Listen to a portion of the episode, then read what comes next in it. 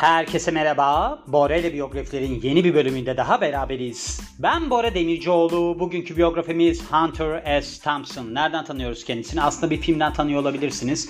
Las Vegas'ta Korku ve Dehşet'ti galiba Türkçesi. Onun yazarıdır, kitabının yazarıdır. Yaklaşık iki yüz sayfalık bir kitaptır. Çok enteresan bir karakterdir. O kadar enteresandır ki Johnny Depp ile yakın arkadaştı. Ve Johnny Depp ile yakın arkadaş olduğu için sonunda bir vasiyeti vardı. Demişti ki ben öldükten sonra benim küllerimi topla attır, beş milyon dolar ödeyip Johnny Depp bu adamın küllerini attırdı. Yani öyle bir yakınlıkları vardı. Adam gerçekten çılgın bir insan. Bakın ben size şöyle söyleyeyim. Ben de bu adam kadar çılgın bir insanımdır. Gerçekten inanın yani. Ama aramızda fark var. Bu adam sürekli uyuşturucu kullandığı o kafada olduğu için her şeyi yapabiliyor. Çünkü dopamin seviyeleri uçuyor. Dopamin seviyeleri uçtuğu zaman ne oluyor? İşte yenilmesi hissediyor. Kendini istediği gibi davranıyor falan. Benim eksiğim ne? Ben ne alkol kullanıyorum ne uyuşturucu kullanıyorum. Hiç öyle bir olayım yok. O yüzden yani çılgınlık bazında bakarsak bence ben bu adamla kafa kafaya giderim. Ama işte yaşadığımız hayatlar farklı.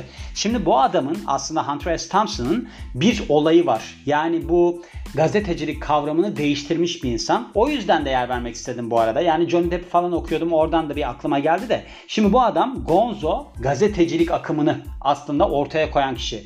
Onu bir anlatayım size. Yani ne olduğunu anlatayım. Çok enteresan bir adam. Şimdi bu adam aslında şöyle bir şey yapıyor. Bir tane at yarışı izliyor ve at yarışı izlediğinde kafada gidik ya böyle uyuşturucu etkisinde falan oluyor ya genelde. Diyor ki atlar mor gökyüzüne doğru uçuyordu. Öyle bir şey anlatıyor ve bunun sonucunda da bu gazetenin editörü var. Bir de Thompson'ın da yakın arkadaşı Bill Cortoso. Bunu diyor ki ben Gonzo gazetecilik olarak tanımlıyorum. Yani Gonzo gazeteciliğe baktığımızda aslında haberi böyle gazetecilik ilkelerine göre değil de daha sarkastik ve ironik bir dille işte kişisel görüşlere falan izlenimlere yer vererek anlatma oluyor baktığımızda. Bir de burada şey var yani haberi yapan muhabir işte gazeteci kimse böyle bir nesnellik, doğruluk iddiası falan barındırmıyor. Ben öyle bir şey savunuyorum demiyor yani. Hatta haberlerde böyle bir toplumsal eleştiri, öz hiciv falan aşırıya kaçacak derecede var. Yani bu adamın tarzı bu genel olarak. Hatta bir tane logosu falan da var. Ben burada size şimdi Hunter S. Thompson'la alakalı genel şeylerden bahsedeceğim. Sonrasında da Discover Walks'ta böyle bir hızlı gerçekler köşesi vardı. Onu aktaracağım size. Hunter Stockton Thompson Amerikalı yazar ve gazeteci ve aslında Gonzo gazeteciliğinin kurucusu olarak tanınıyor. Demin de anlattım zaten. Bunu tekrar anlatmayacağım. Şöyle...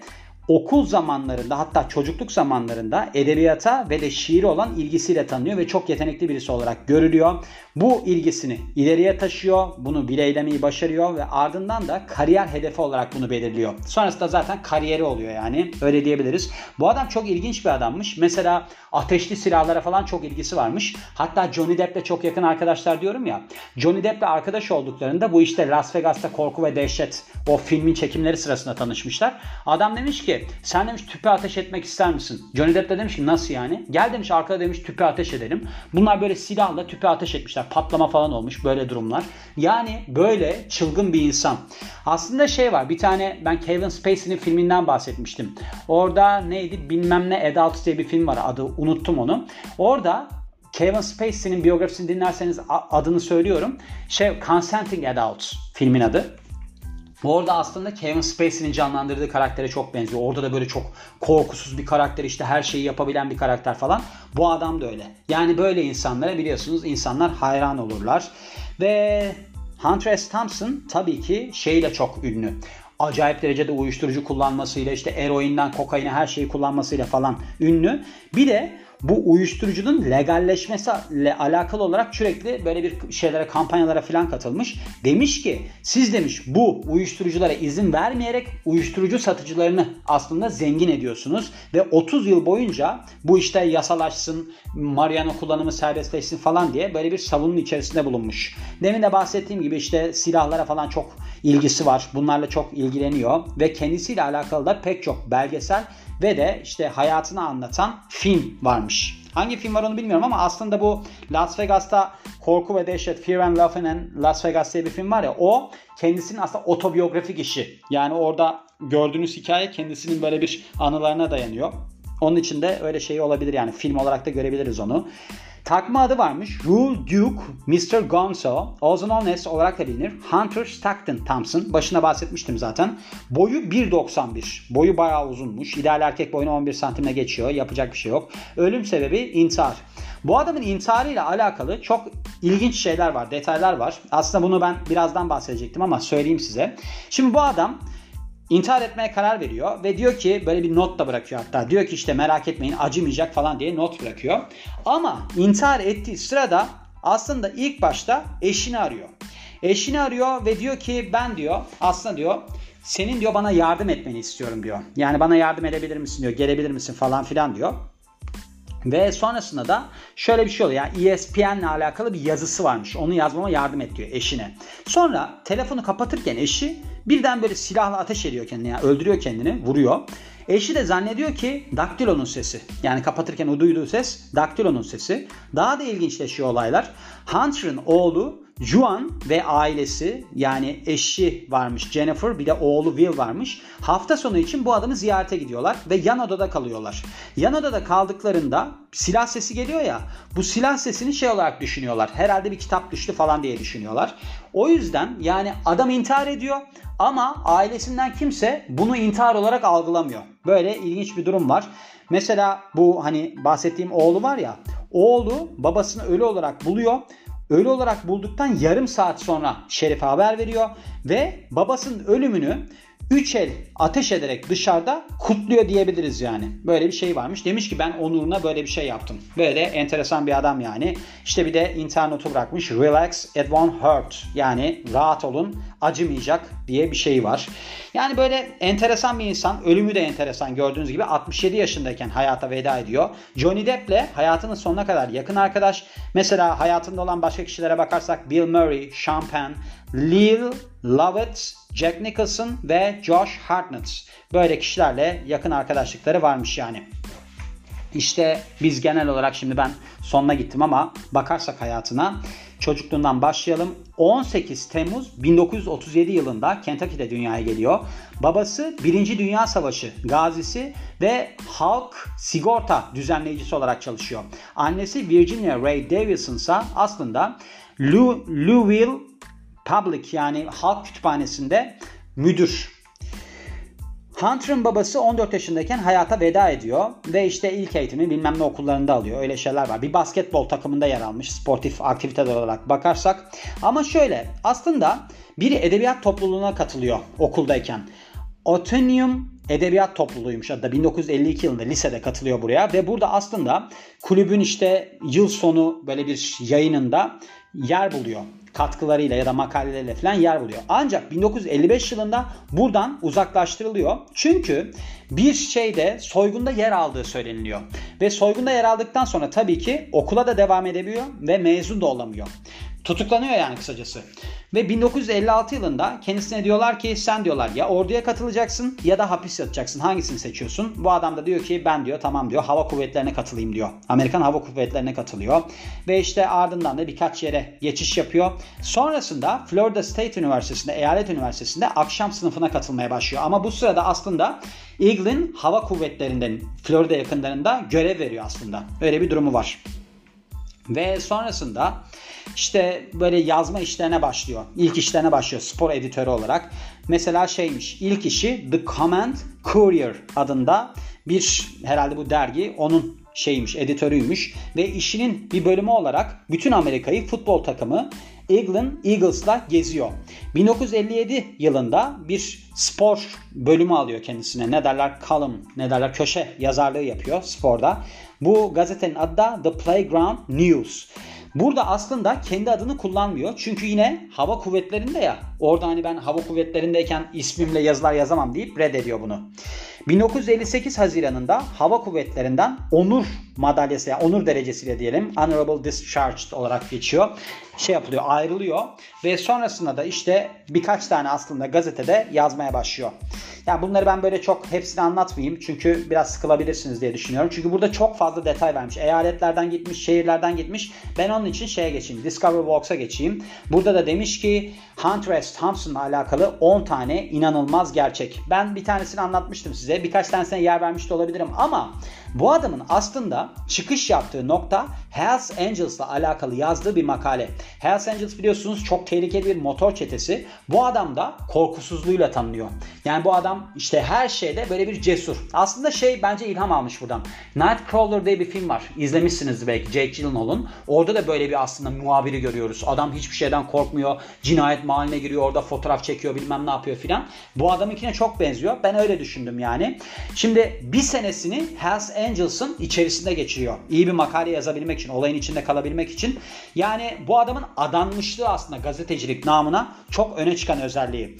Bu motosikletçilerle beraber işte Hells Angels'taki motosikletçilerle beraber sürekli olarak takılıyor bir sene boyunca ve buradaki deneyimlerini aktarıyor. Hatta bir kitap yayınlıyor bin dokuz yüz altmış yedi yılında. İlk önce bu gazetede bir makaleymiş, sonrasında kitaba evriliyor. Adı burada yazıyor mu? Hayır, yazmıyor. bin dokuz yüz altmış yedi yılında yayınlanmış. Bakayım başka bir şey var mı diye. Evet, adı da var. Hell's Angels: The Strange and Terrible Saga of the Outlaw Motorcycle Gangs. Yani yasa dışı motosiklet çetesinin korkunç ve de tuhaf efsanesi diye bir kitap yayınlıyor. Hell's Angels, cehennem melekleri yani. Sonrasında bir noktadan sonra şey oluyor. Bunlarla arası bozuluyor ama gazeteci olarak ünü yakalatan olay bu oluyor aslında kendisine. Şöyle, Hunter S. Thompson aslında bu yazmadaki ustalığını başka romanları tekrar yazarak sağlamış. Öyle bir durumu varmış. Mesela Fitzgerald, Faulkner, Hemingway'in falan romanlarını tekrar yazıyormuş. Yani daktiloda tekrar yazıyormuş. Diyormuş ki ben bunu yaptığım zaman daha iyi hissediyorum kendimi. Yazmamın iyileştiğini düşünüyorum. Böyle bir durumu varmış. Galiba şey olabilir bu. Hani kopya yazdığınız zaman aslında kopyayı çekeceğiniz kısma ihtiyacınız kalmaz. Hepsini öğrenirsiniz falan diye. Bazı insanların öyle yetenekleri vardı. Mesela lisede, ortaokulda hatırlıyorum. Ben onlardan birisi değildim. Hunter S. Thompson şöyle bir durum yaşıyor. Şimdi bin dokuz yüz doksan üç yılında Kate Richards'la röportaj yapması gerekiyor gazetecilerin. Ancak Richards A B C'ye konuşmayı reddediyor. Diyor ki ben daha fazla para isterim böyle bir röportaj için. Ancak tabii ki bu adamın sıra dışı tarzı yine devreye giriyor, Hunter S. Thompson'ın. Ve kapıyı kapatıyor ya Kate Richards. Kapıyı kapattığı sırada kapının önünde şeyle, ne derler, megafonla bu mezbahaya giren domuzların sesini dinletmeye başlıyor yüksek sesle. Herhalde onların bağırmasını, çağırmasını falan. Bu olaydan çok etkileniyor Kate Richards ve röportaj yapmayı kabul ediyor. Herhalde ikisi de inanılmaz derecede uyuşturucu kullandığı için bir noktada anladılar. Orada buluştular diye düşünüyorum. İşte Gonzo haberciliğin şeyi, kurucusu, ondan bahsetmiş ve çok aslında korkusuz biri olduğundan bahsetmiş. Şöyle, bin dokuz yüz doksan dört yılında Amerikan başkanı aslında Nixon'ın hayata veda etmesinin ardından diyor ki Nixon'ın diyor cesedini, yani cenazesini şeye koyalım biz diyor. Bir okyanusa atan lağıma koyalım diyor. Oradan gitsin diyor. Aksın diyor. Bir de Clinton'la alakalı da demiş ki Nixon kadar yozlaşmış bir lider değildi. Onun için eksileri var demiş. Miami'de bir yüzme macerası yaşıyor bin dokuz yüz yetmiş iki yılında. Aslında Rolling Stone'un böyle bir demokratik convention denilen bir şey var. Böyle bir konser falan gibi bir şey düzenlemiş. Orada bir kendi savunduğu bir şeyi desteklemek adına, yani bir düşünceyi desteklemek adına. Ve burada sonrasında diyor ki Thompson ben diyor yüzeyim diyor. Böyle kumsaldan denize giriyor. Ancak bir fırtına patlıyor ve sonraki sabaha kadar mücadele edip kıyıya çıkabiliyor. İşte kendini böyle bir uyuşturucu savunucusu olarak görüyor. İşte silah sevdalısı olarak görüyor. Ve demiş ki ben demiş aslında alkol ve uyuşturucuyu kendim için savunuyorum. Yani kimseye bunu kullanın demem. Ama ben bunu kullanan birisiyim ve bunun legalleşmesini istiyorum demiş. Colorado şerifliğine aday olmuş bin dokuz yüz yetmiş yılında. Hatta o kadar sıra dışı yöntemleri varmış ki mesela rakibi bayağı da küçük farkla kaçırmış bu arada şerif olmayı. Rakibi demiş ki bu uzun saçlı ne yapacak, size fayda mı sağlayacak, kafasını kazıtmış. Öyle şeyleri varmış. Bu şey vardı ya, Rumble in the Jungle diye bir Muhammed Ali'nin maçı vardı. Muhammed Ali ile George Foreman'ın. Orada bin dokuz yüz yetmiş dört yılında Kongo'da düzenlenen bu maç için görevlendiriliyor. Git diyorlar, bununla alakalı olarak bir şeyler yaz falan. Bu da gidiyor. Gittiği zaman diyor ki burada diyor kabileler varmış. Ben onları araştırmak istiyorum. Ya ben bu maçı izlemeyeceğim diyor. Maçı izlemiyor. Hatta bir safaride şey alıyor. Fil dişi alıyor. Sonra Amerika'ya girerken bu sorun falan oluyor. Yani içeriye sokmuyorlar. Bayağı bir sorunlar yaşıyor. İntihar sonucunda hayata veda ediyor. Bundan bahsetmiştim başında.